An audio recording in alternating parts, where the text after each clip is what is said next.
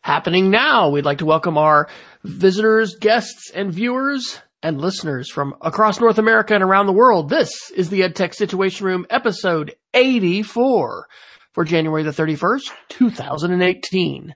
My name is Wes Fryer coming to you from my dining room in Oklahoma City, where I am the director of technology at the Casady School and reading more ed tech news and technology news than ever thanks to this weekly opportunity to gather around the virtual fireplace, as it were, with my friend Jason Neiffer. Jason, is the, the real fireplace uh, burning tonight in Missoula, and how are things up north? Uh, good evening, Wes. Um, sadly, no, and I actually have a, a, a sad reason for that. Uh, Missoula County, which is in that valley, um, has a constant burn ban. So when we lived in Helena, which is about uh, 100 miles uh, east of Missoula, uh, we we used to love to have we had a house with a wood burning uh, insert in a fireplace, and oh, we loved it so much. I love fire heat so much, and sadly, even though Missoula winters can get quite chilly, uh, we were not able we're not able to put in a fireplace here, but the weather has been decent here, uh, uh, mid 40s a couple days last week, so things are starting to melt, and then at nighttime turn into delightful ice rinks. So we're excited to have the Montana winter continue here. Although I did notice today on my way home that uh, we're starting to notice the longer days, which thank goodness. I winter I don't mind the you know seven hours of sunlight. That's a little tougher for me. So um, I am the assistant director and curriculum director of the Montana Digital Academy, the state virtual school located on the University of Montana campus in Missoula, Montana. I'm serving as adjunct faculty at the University of Montana this spring, uh, teaching a little bit of ed tech, and I am a doctoral candidate. And um, uh, reiterated with my, my chair today that we're going to try to defend in about eight weeks or so. And um, it's still an aggressive timeline, but it gives us a little bit of flexible room so I could be done by graduation in May and I'm excited. I am uh, getting a doctorate in teaching and learning with a concentration in distance learning, um, educational technology, and digital learning. So very excited um, to work on that. So, Wes, what is this whole podcast thing about? This is about cats, weather, and the blood moon of the previous night. No, it's about, uh, you may want to, the cat is making a bit, a bit of noise, so you may yeah. want to relocate her. Uh, no, we are about talking each week about headlines that have uh, happened in the technology world and hopefully applying an educational lens to analyze those and specifically think about how those might apply to educators, teachers, educational organizations, and that sort. So we want to give a shout out to our live viewers. I see we've got a couple folks joining us. Please do let us know uh, if you're willing, who you are, where you're where you're at uh, in the chat room. Uh, we want to uh, definitely give voice any questions or perspectives that you might have, and got some pretty interesting directions to uh, go here. And we would encourage everyone, if you have not already, to go to our links on edtechsr.com slash links, where you'll find the Google Doc that will have typically more things than we will have time to discuss in the 60 or so minutes that we will take. And I would also suggest, Jason, I didn't do this this week, but maybe in the future, I really want to keep learning about Google Home and, you know, new things. So that'd be kind of a cool thing, like something different that you can do with your, your virtual assistant. Sure. Um, so I need to, I'm going to try to brush up on my Todoist skills. Todoist is one of the past, the, uh, productivity apps that works with the Google Home and I'm on a constant quest to try and increase the uh, the uh, organization and productivity of my life. So working to working to do that. Do you have a, an article you would like to jump to first today, sir? Sure. Well, I would say that maybe the, the topic that struck the most interest to me in the last seven days is related to Facebook announcing that um, it is starting to notice a decrease in engagement amongst its users. And there have been a number of articles on this in the past 72 hours or so, but the one, or the ones that caught my eye, first and foremost, uh, this morning, um, The Verge reported that Facebook usage is falling based on the tinker with the news feed. And what's really interesting about that to me, and they do uh, produce some statistics related to this, but basically the active daily users um, uh, being added to the service was down pretty substantially in December of 17, um, even though the active uh, daily users is still 1.4 billion. The increase of that number is going down. And Facebook is also reporting that there's less engagement, um, and the number they're citing is roughly 50 million hours every day is the number they've decreased in usage in the last 30 days. And they're attributing this to tweaks they're making to the uh, news feed. And, and one source is, uh, goes as far to boldly say that Facebook is reducing time to push their well-being. That's how TechCrunch described the same news this morning. Um, and I, I think this is an interesting thing. And the way that I've started thinking about this is that this is not really Facebook fixing anything. I think it's starting to right size itself. And one of the things that um, is coming to light, and we have some other articles we may get into tonight about how technology is becoming weaponized. I think the fact that Facebook has face criticism and that they are being associated with the kinds of things that are addicting about technology and mobile phones and smartphones. The fact that Facebook is responding to this and it's meaning a decrease in the amount of engagement is probably actually the best case scenario for Facebook. They're, they're making tons of money hand over fist. I can tell you that I help run some uh, government-based and nonprofit organizations' Facebook pages, and it's suddenly becoming a little harder to get things in front of our users' eyes. But I don't think that's in essence a terrible thing. Like if Facebook was intended to be a um, uh, a, social network where people are engaging with really one another on a an individual or personal basis, that that phenomenon, um, if people are engaging less on that, it also means they're looking at you know less trash information, less low value information, less you know quote unquote fake news that I think is, is a positive thing. So I guess I'd start with Wes. Are you noticing any decrease in your interest at checking out Facebook? No, the last couple of weeks we've actually um, Charlie's father passed away, and so we've uh, had a lot of personal, you know, interactions. I, I will say it's it's a it's been a fantastic thing. Like there are far more yeah. folks who were able to be aware of of his passing. Um, he was from Dalhart, Texas, and I went to with our family to a, a really awesome event that happens there uh, every summer uh, called the XIT Rodeo. Uh, uh, yeah, XIT Rodeo, and it and it happened. It started actually during the the Dust Bowl times when they needed something to look forward to, and so it was free barbecue. And anyway, I made a video years ago. Uh, somebody found it. They suggested I share it, and so I happened to be part of that group. And so I was able to, you know, share his obituary and, and some things about it. And, you know, we got people who were in the third grade with him who, you know, spent their whole school careers playing in the band and just any anyway some really neat interactions. So I have not had any any negatives as far as Facebook goes. But I think that is a good segue to a great article you put in, and I was able to read before the show. And this is from Recode today on January the 31st. Tech is now a weapon for propaganda, and the problem is way bigger than Russia. And that article references a longer paper, which I also uh, put in the links and I'll add to the show notes and is on my to-do list for reading now. And it's a paper uh, in uh, New America from January 23rd, and it's titled "Digital Deceit: The Technologies Behind Prison Propaganda Precision." Sorry, precision propaganda on the internet. And so, what the authors are saying here is that you know Russia you know, don't give them too much credit for just this amazing hack what they really did was just leverage the tools available to all advertisers. And we sort of have a perfect storm right now with, with social media, especially with respect to Facebook, but other platforms as well, where advertisers can micro target you know audiences and they can share things that are not accessible to the to the public widely fake news can be shared, you know, propaganda. Uh, it's really a dream for anyone who's wanting to wage information warfare against an open society or a Republican um, democracy such such as we have. And so the authors of this piece are really encouraging action and saying this is this is really just the tip of the iceberg. And so I think this is a hugely important issue for us to yeah. be talking about in school, in social studies, in the concept of traditional citizenship as well as digital citizenship, digital literacy. Um, and I think that, you know, we, we've talked on the show months ago and shout out to both, uh, Marta down in Honduras and Peggy George down in Arizona.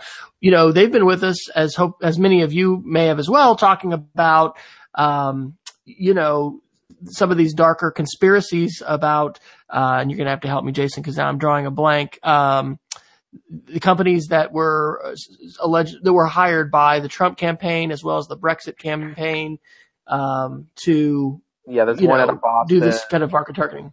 Yeah, yeah, and I'm just a blank. We'll have to go back on the show notes. We'll go back in the show notes and take a look at that. Um, but anyway, I I I think that this just shows how well I've been I, have watched rewatched a video. I'll drop this one in the show notes too. One of my favorite books uh, from 2008, Clay Shirky. Here comes everybody. And I don't actually like how YouTube on the i on the Apple TV shows your watch later list in flipped order. So I've got some I've got really old stuff, right, that always shows up on my homepage. I need to clear it out.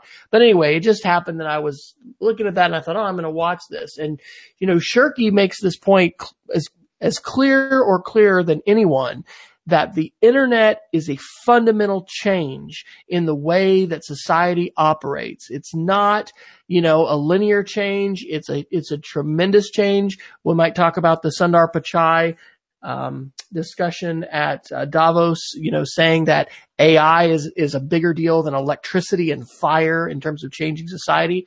But this is a great video to watch if you're not familiar with, with Shirky's work. And part of what he's saying, and maybe this was prescient back in 2008, you know, is that the world will not be the same. And, and the, the key point he makes is that forming groups has gotten way easier. And so this is manifesting itself election wise into the way that information can be manipulated and, and changed. And so to your point, Jason, about, you know, nonprofits having a little more trouble getting into the news feed, the thing is, Facebook may want to reduce the amount of just link sharing that happens, but I have heard nothing about them changing their their advertising algorithm or the ability for folks to pay to play. And so what this article and this piece is saying is that Facebook and these other tech companies are going to have to find ways to identify bad actors. And that's something which we kind of think they're trying to not do, like whitelist real news sites and blacklist fake news sites. But in terms of advertising, you know, whose money are you going to take and are you going to have boundaries and limits to the kinds of things that you, you know, are allowing people to, to pay and do? So, uh, what, what was your take on that article? Well, uh, the thing I keep being reminded of is that that I think a lot of this is a manifestation of kind of the information overload that our, our culture has uh, perpetuated with technology. And I was actually speaking about this issue in regards to digital distraction today to my uh, ed tech students at the University of Montana, and I reminded them of an important take on this from 1989. Information uh, Anxiety by Richard Saul Wurman is a excellent book that tries to uh, kind of warn us about the overwhelming amount of information. And of course, let's remember in 1989, the high tech was the Macintosh Portable, which was a 12 pound laptop that had the speed today of, of your average Internet of Things light bulb, right? So there's a, a, a something that, that he talked about, and he said that information anxiety happens when information doesn't come along with enough contextual information to tell you what the information is or what it means, right? And that's kind of, I think, Facebook's problem, right? Like the Facebook and the social media tools that are being taken advantage of uh, in a weaponized way, as that article suggests. One of the things that um, uh, I think is part of that problem is that you know you can be shared a bunch of memes that suggest something, suggest a view, suggest a, a, a, political point of view, but those aren't really in context of anything, right? If the meme is just Trump bad, Hillary good, or or um, uh, uh, uh, Trump good, Hillary bad, those memes aren't don't don't really provide much context, right? Or if they go into the most surface of arguments about how Trump is is a heartless uh, fascist bastard and and and Hillary Clinton is an abject socialist, uh, uh, you know that that doesn't help anything, right? That that's not an argument, that's not proof, that's not evidence, that's not analysis.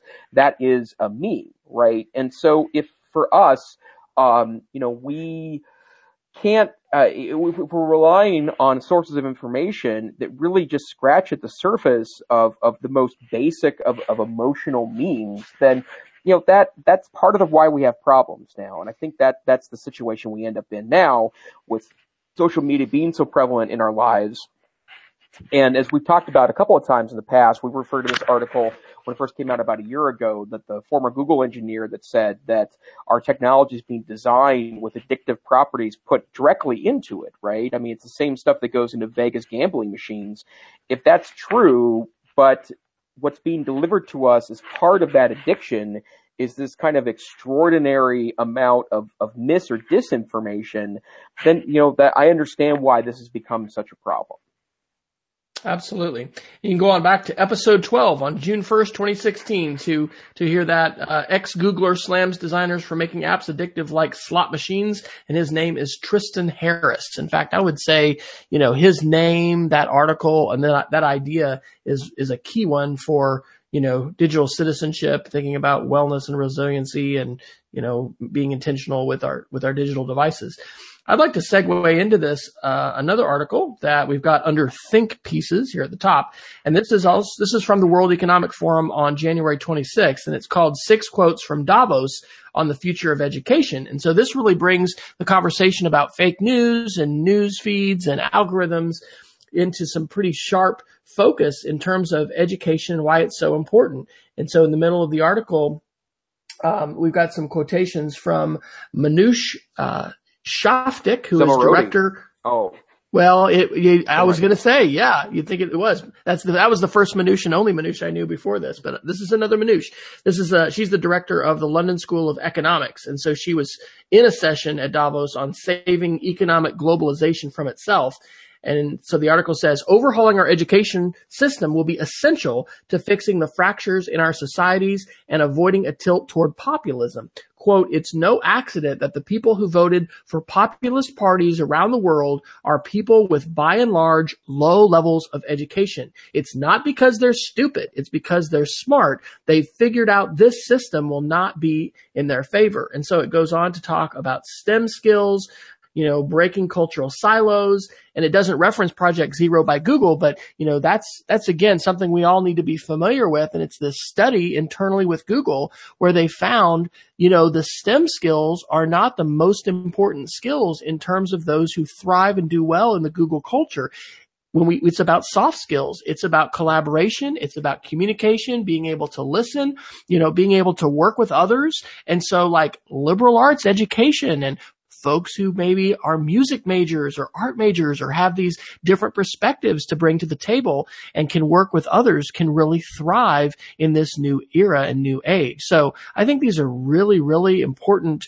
messages. And especially as we think about high stakes testing and how ridiculously out of balance, you know, we've become in, in many schools today in the United States and elsewhere. And we've really let non-educators write the script literally for what we need to do in the classroom all of this stuff is really important because this this is a rapidly advancing world, the, the, the world of automation. In fact, the article in terms of automation, you know, says that According to McKinsey Global Institute, robots could replace 800 million jobs by 2030, while the World Economic Forum suggests a still a skills revolution could open up a raft of new opportunities. You know, we've got to be not just talking about technology and how we're going to be using apps and and Chromebooks, et cetera, et cetera, but how are we fundamentally changing the ways in which we are moving from a fact recall traditional delivery approach of education to a real skills approach where students are are learning skills, they're using them in authentic ways. They're using digital tools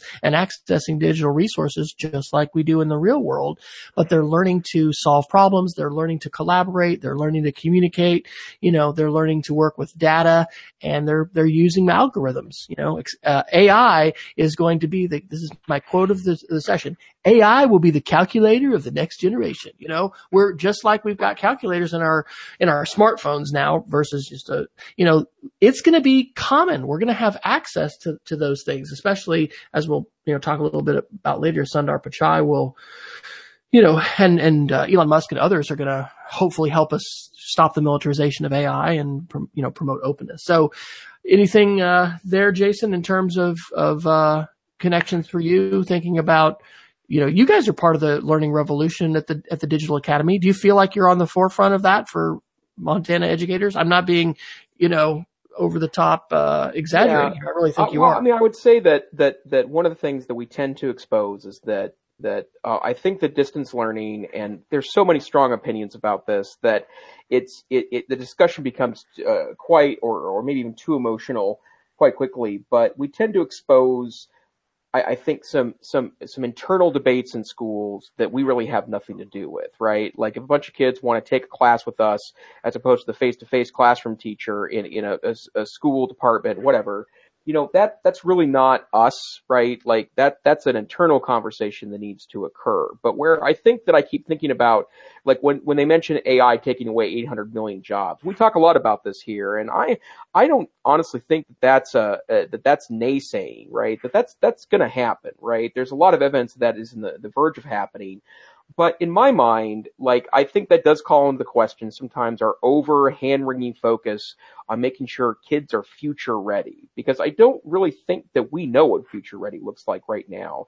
Instead, we should be focusing on making or creating smart, uh, uh, uh, apt, flexible, um, well-rounded students that can go out in the world and be flexible enough to deal with whatever future ready really means, right? It's one of the reasons why I think that um, you know, the, uh, the people that talk about the, the 21st century learning movement, the, the four C's folks, right?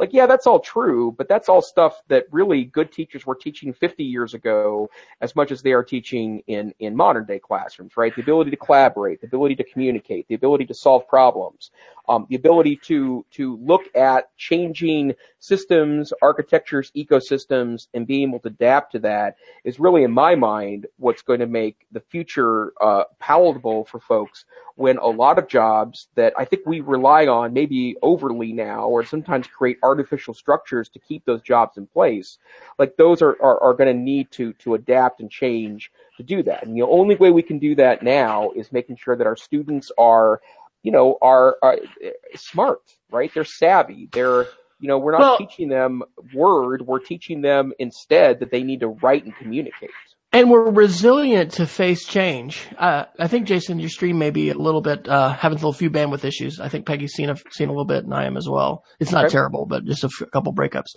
Um, you know, change. There, there was. I don't know whether this was on. I think this was an NPR segment that I was what was watching or listening to. You know, talking about um, coal workers, you know, in Pennsylvania and, and job retraining efforts and folks that don't want to retrain, like they right. want the coal, the mines to reopen and they'd like to go back to their other jobs. And so, you know, I, I don't know if this is something, how, how much of this is part of soft skills. I definitely know we're thinking about it. I'm thinking about it at school a lot. We have two of our four um, principals. We call them division directors because we're in four different divisions at school. But but uh, you know, one uh, two of them are retiring, and, and we've got new folks coming in. Uh, one is an interim, and then the other one was, was we had a year long search. Um, to find her and, and to bring her in. And so, you know, you hear about what, who moved my cheese. That's a whole book. And I think, you know, thing you do at, in, in corporate, you know, um, professional development and probably in schools too, you know, saying, we need to be able to um, be resilient with change and be flexible. It's hugely important, um, you know, because we're we're going to need to to retrain, and and we need our students to be willing and able to do that too. So anyway, I think that's a that's a part of it as well, along with the four C's or five C's or or whatever you want to call those. All right. Well, I would love to talk a little bit about something that may sound really boring, but at least um, I, I don't know how much this is on people's radar screen, but if you're in Europe, the GDPR is a big issue. And this, and we're not going to go total legal on you here, uh, and not, hopefully not bore everybody and, and cause them to drop the podcast. But this is important stuff for education and for privacy and it actually connects to fake news and that kind of stuff too, because we are seeing um, folks in the U.S. Congress and just America in general waking up to you know these issues really highlighted the most by the 2016 presidential election. That hey, what's going on with data privacy? What's going on with with our data and the way it's being utilized? What are these tech companies up to? Do we need some regulation? And so Europe is the one um, for better or worse, I hope for better, that is uh, pushing the envelope here with what's being called the GDPR, and it's the General Data Protection Regulation. And this is a new regulation that was adopted in April of 2016, and it's beca- it's going to be enforceable uh, this year on the um, 25th of May 2018. And so it doesn't require any of the nations of the EU to pass enabling legislation. It's just directly binding. And basically what I put into the show notes is the, the English Wikipedia article, which as is often the case provides a nice summary that you can, uh, you know, take a look at first. Um, the official GDPR portal and then, um, actually the last link there is an EDUCAUSE review article, uh, back in August 28th of 2017. And it's called the General Data Protection Regulation Explained, where here in the United States, we've got more constituent focused privacy rules. Think, um, uh, FERPA and COPPA, uh, protecting, you know, education data that, that is in schools. FERPA thinking about, um, uh, medical and and things that are in in that kind of a context. The GDPR is just more general, and so I've heard about this actually because of the Seesaw Facebook group and my wife being on that and asking about it because some different folks in Europe have said, Hey, are we going to be able to use Seesaw? You know, where is the data stored? How is it handled? There's something called the Privacy Shield framework that the United States and Switzerland have both adopted. And Seesaw has a blog post from December 13th, 2017 is Seesaw GDPR compliant where they're talking about how they are utilizing the Privacy Shield framework and it's it's um, a, a, a, way, I guess, of of identifying the ways in which you are complying, and then there's a way that that certification happens. So, uh, Jason, I know that you're not subject to the G, GDPR, you know, being up in Missoula. Um, how do privacy laws and those kinds of things play into tools that your your instructors use or training that you do for instructors? Is there is is privacy and, and and data protection, you know, for student data something that plays into to what you're doing on, if not a, a, weekly basis, on on a semester, annual basis, as you have new instructors coming online and getting up to speed on things. Sure, I, I think the way we've been approaching this, and I would say that this has been both an attitude shift on me personally, and I think obviously as uh, uh, one of the minders of my program, we need to be extra conscious of this, but um, I, you know, if you had asked me in 2010, I would have told you that our, um, you know, our teachers are a group of savvy uh, uh, teachers that know tech that are going to use a variety of wonderful Web 2.0 tools to help students create, you know, wonderful publishable things, yada yada yada. And what we learned is that the the full learning process for content that's that's that's standards based in a course usually is a little more mundane than that, right? It requires a little more uh, kind of direct interaction with the content as opposed to the creation piece. I know that both you and I, Wes, tended to preach out as being an important part of this. And I, I, I would not say that I've we've banned anything in the organization. We've not even really discouraged but it, we we take a you know, curious eye now when we tell kids you should go use this tool or that tool or go sign up for this this website or that website because it does introduce you know potentially uh, uh, challenging issues into the the uh, uh process where if data is stolen, if data is not mindfully kept, if students over uh, overshare inside of one of those tools, and, and maybe um, you know maybe through uh, uh, naivete or or perhaps even uh, not being informed, you know, accidentally publish something private publicly. Um, that's something we're very conscious of now. Whereas in 2010, it wouldn't have been even on my radar, especially as I left the classroom and I was much more loose and, and fancy free with that than, than I would be now as a classroom teacher. So, you know, we, we don't get a lot of questions related to this. We work really carefully that if we adopt a tool program wide, that it plugs into one of our existing privacy architectures, like the Google Suite itself, which has a, a what in my mind, a wonderful set of privacy tools. But it's interesting you should mention this, Wes, because I was working with, uh, the Office admin today in, in our offices, and she was trying to install a Google uh, Sheets add-in that adds a lot of functionality to Google Sheets, and we um, ran into an issue where we couldn't get it turned on, and so I had to dig pretty deeply into the uh, uh, the the uh, admin uh, console for Google, and I saw a couple of of um, uh, I guess privacy notices that I need to accept Two of them were grayed out because they said EU only, and I believe they had this May date on them, so I think it was the same thing, right? So I ran into that today and kind of gave us a curious eye, and I'm pretty sure I took a screenshot of it to go look it up later. So it's interesting you should mention this today because I just looked at that this afternoon, and uh, you know, I, I, I, that's one of the great advantages in my mind of using something like Google or Office 365, I think has something similar to this, is that if I can use, you know, their plugin architecture for that and their storage for that information, even if it's an external tool accessing that, then that's going to, you'll probably meet even relatively strict privacy standards. So, um, yeah, it's definitely something on my mind. And, you know, I think parents are becoming more savvy about that. And I, I, I am encouraged when schools contact us and ask about privacy policy because it's something we're also interested in as well. Yeah. I'll digress for a moment and tell a quick story. So I had a chance with lots of family to get together this last weekend for the memorial service. And, uh, as I mentioned, Facebook was, was great. Uh, had a conversation with my cousin who moved down from Kansas to the Dallas area and he is in a smaller metro area district and his wife was filling out a form and they were asking for all kinds of medical information and I think social security number and all the stuff. And, um, and he looked at it and, and noticed that's, you know, that's not an encrypted page at all.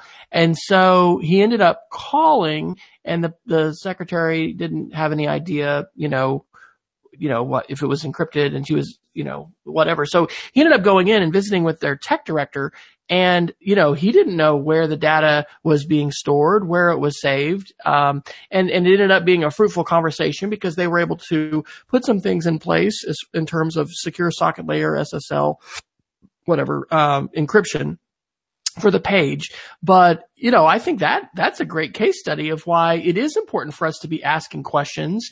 Um, where data is stored and whether or not organizations, including schools, are taking the appropriate precautions to try and prevent a, a breach or an interception of, of data.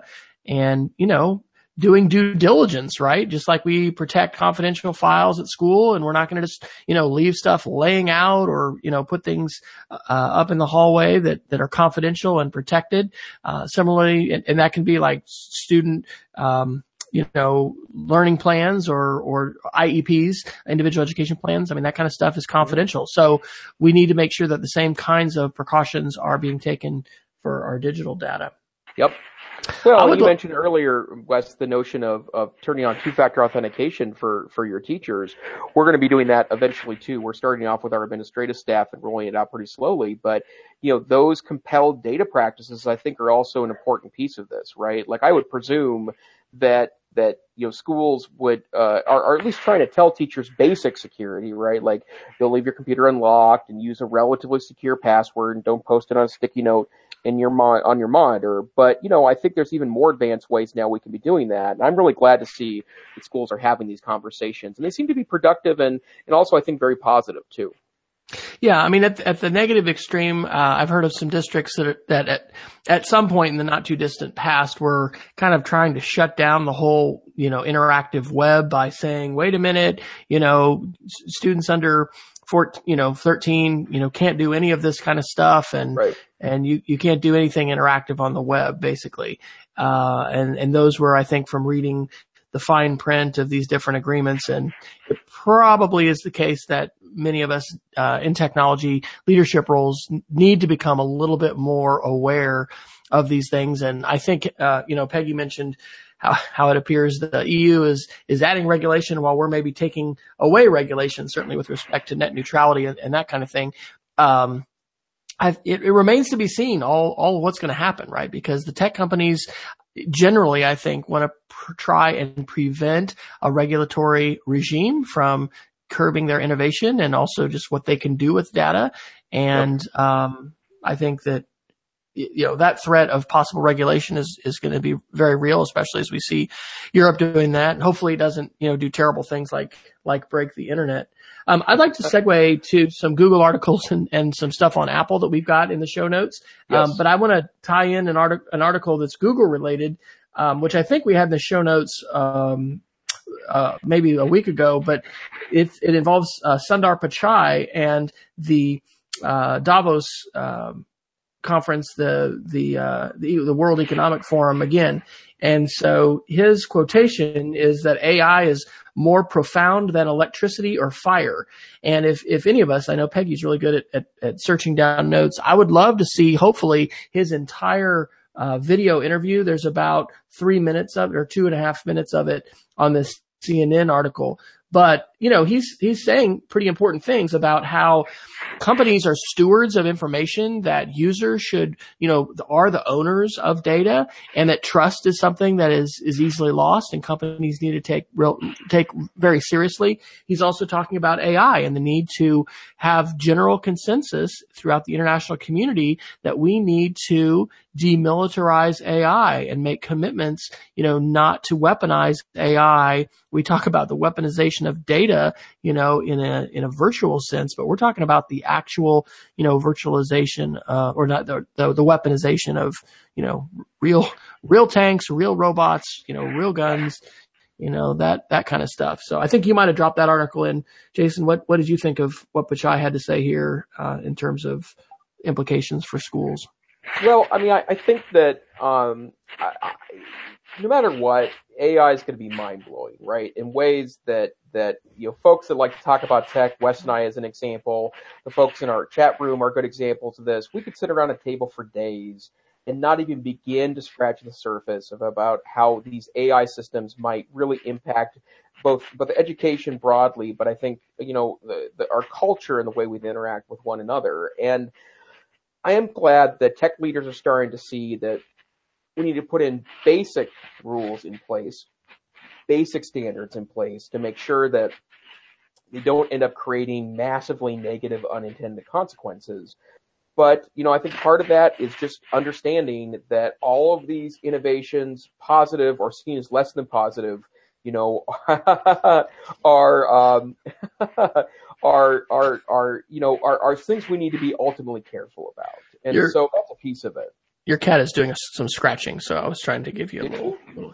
Yeah, I oh, what she's doing. She's she's not even in the room, so I, apparently my my mic's picking up other stuff tonight. So, so uh, yeah, so that's I, I think it's something we need to be very, very, very cautious of. So, well, uh, would you like to to go to some of those other Google articles, or you want to jump down to the Apple stuff next? Let's do Google quickly, and then we'll jump on Apple. The Apple stuff's pretty interesting to me. Um, first and foremost, uh, I just wanted to kind of uh, remind uh, something we talked about a couple of times in the past, but at the British Educational Technology Conference um, a few weeks ago, Google had joined up with Neverware. Um, and we talked about Neverware here in the past, but or here uh, past episodes of the podcast. But Neverware is a uh, is a product called Cloud Ready that is a an implementation of Chromium OS, which is the open source core of Chrome OS, and you can take one of 200 verified laptops, and, and in my experience, probably hundreds of more, and turn them into even relatively dated hardware into relatively fast Chrome OS like devices. And uh, Google had actually, we reported this here on the podcast a few weeks ago, Google has invested in Neverware. They were a lead funder of a recent round of raising capital for their company, and they were presenting together at the British Technology Conference, uh, having people bring in old laptops and turn them into Chromium OS, or they call it cloud ready devices. And I think that's really interesting that Google is not just trying to, um, you know, pitch buying the Chrome OS experience, that a company that's very cleverly utilized the um, the the Chromium OS product, the the open source product, um, is a is alive and well um, and and working together with these two pieces. And so, very interesting news. Um, I I really like Chromium OS. I utilize a desktop at work now about half, maybe sixty percent of the time. That is an old workstation that has a lot of RAM and CPU speed that I use as a Chromium OS desktop, and I absolutely love it. It's fast and speedy and, and, and an efficient um, tool set for me. But I thought that was interesting that Google's working together with the Never Ready folks. Um, so uh, interesting uh, bit of news there. Um, and in addition, in the in the Chrome world, um, there's uh, some some troubling statistics uh, coming out about how many bad applications have been snagged. I think actually this is under the security tab, but it's still Google. Um, I think you dropped in the Verge article from January 30th. Google co- took down over 700,000 bad Android apps in 2017. And then from BGR, which I got a couple articles from, not exactly sure. It looks like a legit site. Uh, from today, January 31st, the sad state of Android, Google removed over 700,000 bad apps. Now, one of these articles points out Apple doesn't release these statistics, so we don't know how many applications Apple has removed and identified. They are uh, saying that machine learning and AI is is playing a role here. Um, they're also banning developers that that are you know repeatedly uh, trying to do bad things, whether that's you know putting um, you know very inappropriate, violent, or pornographic content. Or trying to have malware that's going to try and steal your data and steal your information.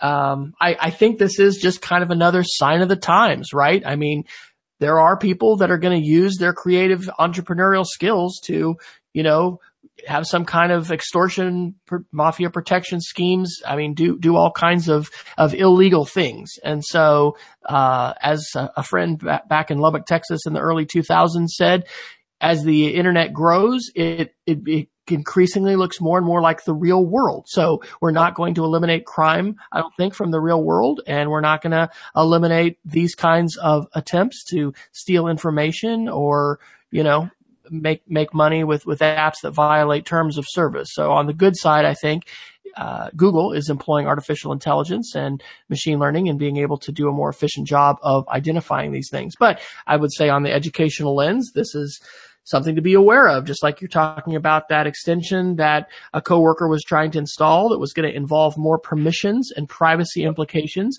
A lot of times, like we're, we're kind of conditioned for this with like a 48 page iTunes agreement, right? Just click through it, go, go, go.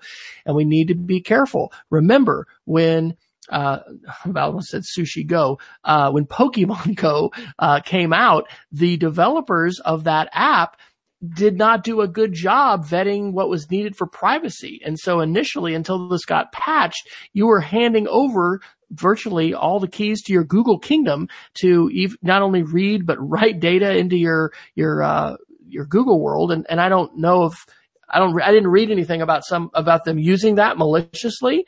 Um, but you know, we, we can be in a real mad rush to install stuff and we need to be wary. We need to look at the reviews. You know, if something, oh, you know, has, ha, maybe it has five stars, but oh, look, it only has two reviews. Well, don't consider that to be a fantastic app.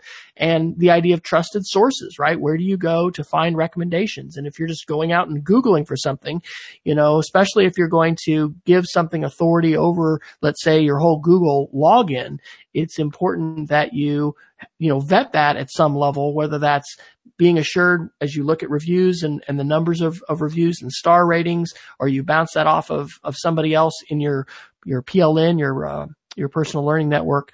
Um, you know, because it's, it can just take a couple clicks, right? Ask, um, Mr. Podesta or, or Mr. Powell, you know, who both fell prey to the phishing hacks with their Gmail accounts working for the Democratic Party and, and then working, um, well, Powell wasn't. Powell was, what he was, he was just, he was hacked. I don't know, I don't know exactly why he was targeted. Podesta was the chairman of the, of the uh, Democratic National Committee when, when he was hacked. But if these guys who are very, you know, intelligent and I'm sure savvy, educated folks can be tricked. I, I actually read an article this last week that was saying that, right?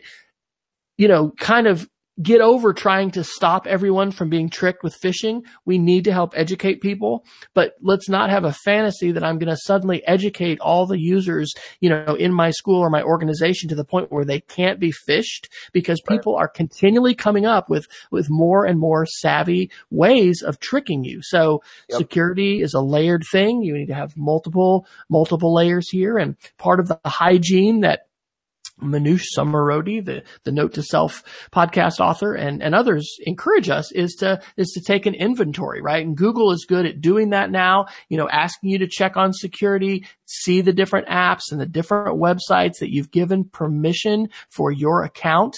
And it's kind of like spring cleaning, right? If there's different tools and you're like, what the heck is that? You know, I never use that. Delete it, you know, delete the credentials.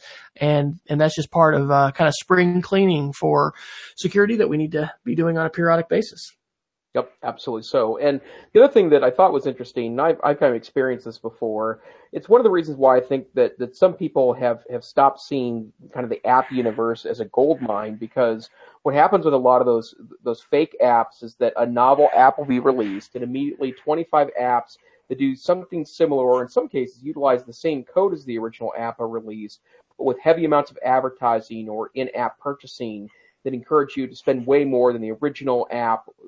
Really, the credit should go is is uh, uh, is taking place. And so I think Google is, is wise, and also I'm glad to see they're being more proactive about that. I get frustrated sometimes, and I, I, this is also true for me on the iOS uh, App Store. But the bottom line is, it feels more um, more like a free a free for all on the Google Play Store. But there's definitely cases where fake uh, uh, clone apps end up appearing, and that's that's sad to me, right? Like, especially since the hard work that went into the innovation of that original app is diminished with that. So uh, it's it, it's it is shocking that 700,000 apps in one year were pulled for those variety of reasons, but I do think that it's good on Google for, for taking a more proactive approach to that. It's almost Apple like because they uh, Apple does spend a lot more time trying to prune back and um, you know, keep the the place or the app store as clean as possible.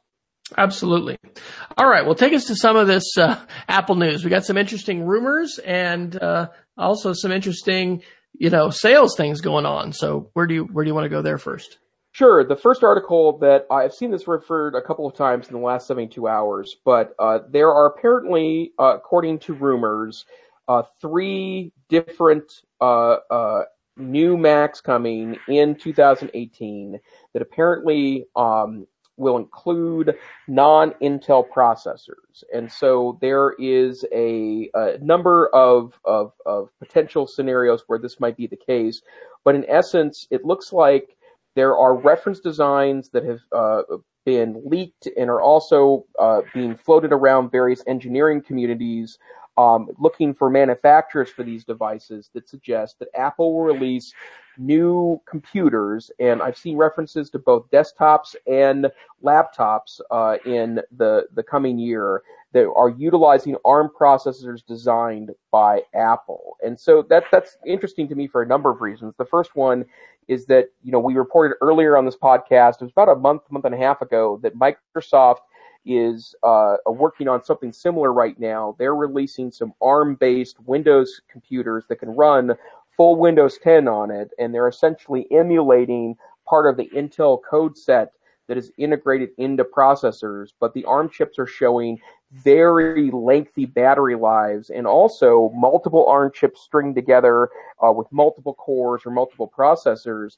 have proven to be as fast as desktop and laptop quality chips. And so uh, I know that I have announced in the past I've been a little bored with what uh, Apple's releasing, although last week I had the opportunity to put my hands for the first time physically on one of the 15 inch uh, MacBook Retinas, the very new thin ones that uh, are the replacement for the, the previous generation of those. Uh, I don't I don't really care for the little touch bar thing on top. I, that doesn't really do much for me, but um, in every other way, it was just a really beautiful experience. It's a nice hand feel. Its weight is great. It feels like beautiful, sturdy hardware. To my understanding, the keyboards are challenging because the new scissor keys that they're using are very prone to breakage over time.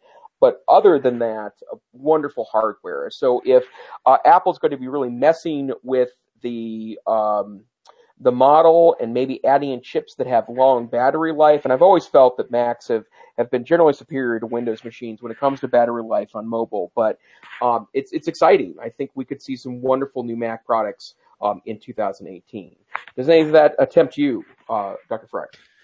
Well, I am, you know, curious. In fact, you know, it's it's probably better not to spend tons of time talking about Mac rumors, but the the rumors about these new processors are, are interesting, especially in light of what we've seen with Meltdown and Spectre, you know, and the importance of security and seeing what what Apple's going to come up with. Um, I don't think I'm personally in the market for a new device. And I will say we're really happy with the Airs. I think generally at school, you know, that that's, that's been a good purchase. You know, I mean, even tonight with, with my wife swapping around. I mean, I was, when I was going to use my machine, this is, I was having to grab this silly dongle to, you know, be able to connect my, my microphone. And anyway, it's ditching all other, um, USB peripherals in, in favor of USB-C is, is a bridge too far for most education users today. So anyway, I'm, I'm, I'm curious, but I don't, I don't know that we're looking at a, you know, a different purchasing. I mean, we'll evaluate it, right? We refresh some computers uh, each year. We're on a five year cycle. Um, but there is a TechCrunch article also in this list of links from January 31st. Apple could let you run iPad apps on your Mac. We've talked about this on the show, how, you know, both Google and Apple are showing this, this very robust ecosystem of apps and being able to, to push updates and have those things happen either automatically in the background or, or really easily with, with a click. And so I, I think this will be pretty interesting and, you know, it's still, uh, on, on the rumor level, but, um, you know, I'm, I'm continuing to be pleased with how more and more function comes to the browser. And I think I might have mentioned the, the project with ebooks and things like that that we've been doing with Book Creator. And we we had a, a class of 15 kids and about four of them went with the iPad and the rest of them went with their laptop to create their books. And so Anyway, it's going to be interesting to see what Apple comes comes up with, but I really feel like Apple is lagging behind in the education market. We don't have anything about the the HomePod, but not only is Apple late to market with the HomePod, it's just not nearly as capable. It's ridiculously expensive. And other consumers like myself are, are already investing in a different ecosystem, right? So if yeah. you've gone out and invested in some of the Miss A, Queen, Queen Miss A, or whatever you want to say, uh, you know, Miss Amazon a. devices, the Divine Miss A, thank you. Or in our case, uh, Google Assistant, you know, I'm, I don't see us turning back from that. Certainly not when Apple's, I mean, right. offering I just don't feel like they're off. They're gonna they're winning and and doing what they need to do to be even be competitive in the AI arena. And so uh, yeah, that's that's not not real uh, um, heartening. And I guess to continue with the depressing Apple news, um, this is from BGR, your favorite tech source and mine. Uh, January 29th, 2018, Apple reportedly slashes iPhone X orders in half due to slow sales. I actually heard about this on one of the news podcasts I was listening to on my Google Home today uh, when we came came home from school. But uh, basically, Apple was projecting uh, 40 million iPhone 10s, and they've cut that to 20. That's huge. That's a huge cut. And so wow. Apple has an earnings call that is coming up tomorrow uh, that Steve Cook will be on, and you know, it's it's uh it's probably not going to going to be a pretty thing. So it's it's interesting to see Facebook making some changes, you know, on their newsfeed side, and I think their stock may have slipped like seven percent or something like that. And um, you know, there's there's rumors about uh, you know, the actually this is with LCD and OLED. The I've got friends, of course, who are are using the the iPhone 10 and have it, and, and you know, say it's great, but um, you know, I look at that thousand dollar device and I look at my hundred and sixty four dollar Android phone and think you know, I'm I'm pretty much doing everything I need to, and and look at look at how much you know money I save. So I, I just love to see Apple regain their path, but I think that their uh, their products are a bit fractured, and the whole um, strategy of having products that are are higher quality, uh, but you have to pay that premium price for them. I don't know if that's going to work in the long term, given Moore's law and the ways that processing power and chip capability mm. and, and software and the maturing of the web is happening, as well as, as the way that they've, they've not they don't have that opportunity, I think, to have as much data to feed the machine to get their machine learning and their AI algorithms to, to be as good as, as they need to be. Um, maybe that's also a factor of, of, hiring, but they're saying based on this earnings call tomorrow, you know, it could push Apple over a trillion dollars as value of a company or it could move them down. So I don't think that's going to have dramatic impacts for us at school. And I think we're sticking with the, the Mac as our primary, you know, platform for teachers, but at some point as these trend lines continue, you know, it's we're it's uh, it's going to be important to see what Google is continuing to do with their uh, their Chromebooks and especially the ways that they bring tablet and touch technology to yeah. bear and, and how that gets, gets better. Because as that gets better, it's going to be harder, especially for student devices, but at some point with teacher devices to ignore that and not look at that as a viable option. Right. Well, and then the one article we didn't get to on on on the the Chrome stuff was that there is a an existing uh, basically tablet Chrome OS device, and I believe it is Acer that that is correct. Acer um, that that is putting that particular device out, but it's essentially a tablet running Chrome OS, and I got to say I, that seems pretty compelling to me. And in the same way that I feel like the uh, the Chromebooks running apps are are are good devices or good ideas for devices. Um, and I've had a good experience personally with them. To take that keyboard off and to just make it an app-based uh, architecture, I think is actually a pr- pretty compelling idea. So we'll see. Have to see where that goes as well. Thanks to Peggy George for pointing out my slip of the tongue. No, Steve Cook will not be leading the earnings call for Apple. It will be Tim Cook, the former CFO and now CEO of Apple, Steve Jobs being the deceased CEO. So yes, I am morphing together the identities of those those two individuals. Perhaps Mr. Cook will wear a black turtleneck, so maybe that he can kind of split the difference and call it good. That's right. Well, I think he just they need to need to to get some some clarification in in product lines, and I'm I'm not exactly sure if I was. uh Yeah, I'm not going to be promoted to uh, head head uh, head consultant there for Apple, so I'm not I'm not sure exactly what they need to do, but uh, certainly it's you know I'm glad we've got competition. I think Apple Apple has has caused has caused lots of boats to rise in terms of of the game and expectations of of what we think a mobile device should be able to do, ease of use. I think the the Apple platform is still you know especially the iOS experience in in many ways. Um, you know, is superior to what we have on Android. I can say that with a little more authority now, having been an Android user for a few months. But um, there's a lot of affordances to Android and that open platform, and especially on the on the cost side. So, Absolutely. shall we geek of the week it? It is top of the hour. Sure, yeah, I'll start. Uh, mine's actually a, a, repeat from earlier, but they just released a new interface and some additional functionality. But um, I love to travel, and um, I've talked about our my international travels quite a bit here on the podcast. Uh, we're on a bit of a hiatus right now because we have an exchange student, um, a family friend from Sweden, spending the year for us with us, and so our last trip was actually to visit him and his family in Sweden last summer, and we're looking at something for maybe later this summer or perhaps at Christmas time this year uh, to do our next international trip. But I'm I'm an Alaska Air guy. That's what I fly domestically whenever I can. I'm a um, a, a first level uh, elite flyer with them, and so I get some advantages based on that. And I have the credit card and stuff, and so that's my general preference for flying.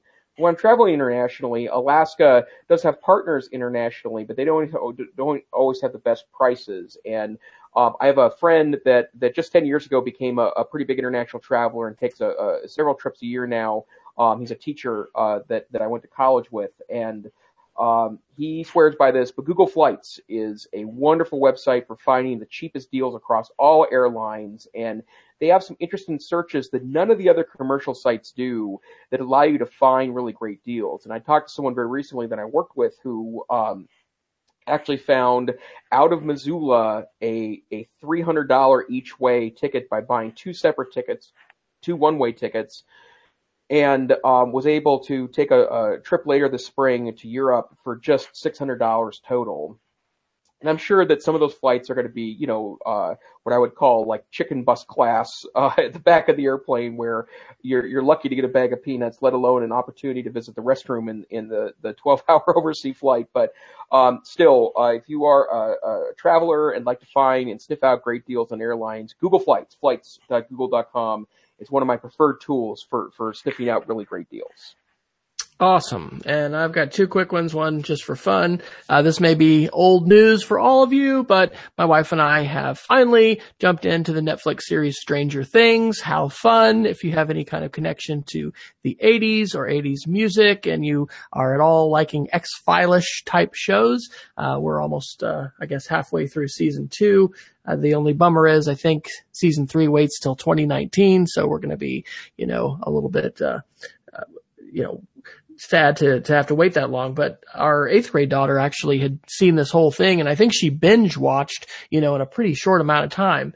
It is interesting, right? How different kinds of content and shows and things like that, uh, whether it's Netflix or there's, you know, stuff on HBO and other things and what our, what our kids are watching. And so it's definitely good to, you know, be able to vet and check that kind of stuff out. Um, definitely everything here appropriate and, and fine. Uh, fun just a fun show. But Peggy George, shout out to Peggy. This is Peggy's Geek of the Week, even though she's not a formal guest on the show. Um, this is a free Google um, extension called, well, or is it an add-on? I guess it's an extension. No, it's an add-on uh, called Certifyem. and it is uh, described uh, lets you leverage the power of Google Forms to create online certifications and email custom certificates to exam takers. Uh, oh. So you know not only exam takers, but you know you can also just create certificates for students. I mean, this has been a reason we've got some some folks really clinging on to old Windows systems that have Microsoft Publisher and you know older uh, you know versions of templates and things like that to be able to print. Um, so that looks pretty cool. I know that I have have used a a Google add-on uh, to generate certificates uh, for ed camps and things like that, and so for for like professional development. So this looks pretty cool. I don't know that this will be yeah, I think it is. It is because you can set up a quiz and then you can have this, you know, automatically emailed to them. So I'm trying to think. Do you remember the name of that um, of that Google add-on, Jason, that lets you do all kinds of fancy mail merges? Let's see if yeah, I can get it here real quick. We we actually use it at, at the Digital Academy quite a bit uh, internally, but um, tool I can't remember.com. Auto autocrat autocrat. There you go. Thanks thanks to Google. So anyway, looks like a, a more customized version. So, well, Jason, where can folks find you, and what is upcoming in your your ed tech world? Is there an NCCE conference coming up around the corner? There, is uh, February 14th to 16th uh, in fabulous Seattle, Washington, featuring Dan Rather as our feature speaker this year as the Northwest Council for Computer Education conference. Uh, it's a great time, draws a nationwide audience. Some of the greatest speakers um, in the Pacific Northwest and beyond will be there. This year, I'm presenting on um, a successful recipe for for offering uh, distance learning courses. I'll be speaking a little bit on intelligent personal assistants in the classroom and unveiling early results uh, for my dissertation research. Um, I will be also speaking on um, um, um, um, um, are my favorite 30 tools of the year, something that Mike and I do as kind of a, a, a fun, fast paced session. And then I'm also going to be spending a lot of time going in and out of some of the forums there and participating both as a moderator and and also a discussant. So I'm really excited about uh, those prospects this year. And um, uh, Mike Agostinelli and I, my partner in crime at the Digital Academy, love that conference every year. It's a really great opportunity to connect. So NCC's in my my very near future. Um, I'm on Twitter at TechSavvyTeach, and I blog at blog.ncc.org. And um, I am also on Facebook, but you know what? I don't do any tech stuff there. So I guess I'm meeting the all new Facebook as personal um, uh, movement as part of that process. What about you, sir?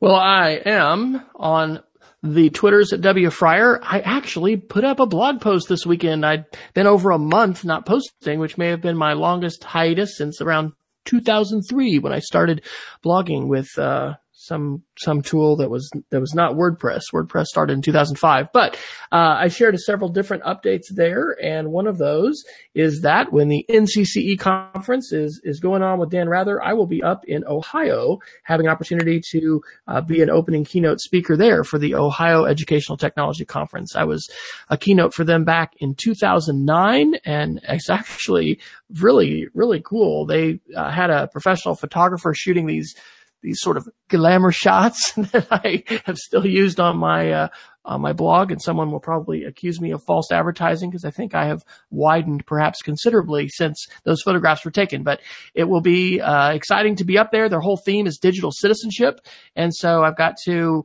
I've been you know working on my ideas for that, but that's gonna definitely be continuing to build on many of the themes that we have here, talking about digital citizenship, things to talk about with students, strategies, uh, and the website. I think I may have mentioned last week the digcit.us and at school uh, our communications team uh, is actually partnering with me and and we're uh, engaged with a graphic designer who's going to be doing some logo stuff and and uh, making that that site uh, look like it is part because it is part of what we're doing at school, um, at, at, Casady School, but as a as an open resource not only for our teachers but for others as well. And I'm looking forward to how uh, that will hopefully grow and we can get more conversations going in classrooms and advisories and, and other times we've got a chance to to chat with students about contemporary issues. There's a lot of important stuff to talk about. So we want to thank you for tuning in. This has been episode 84 of the EdTech Situation Room for January 31st, 2018.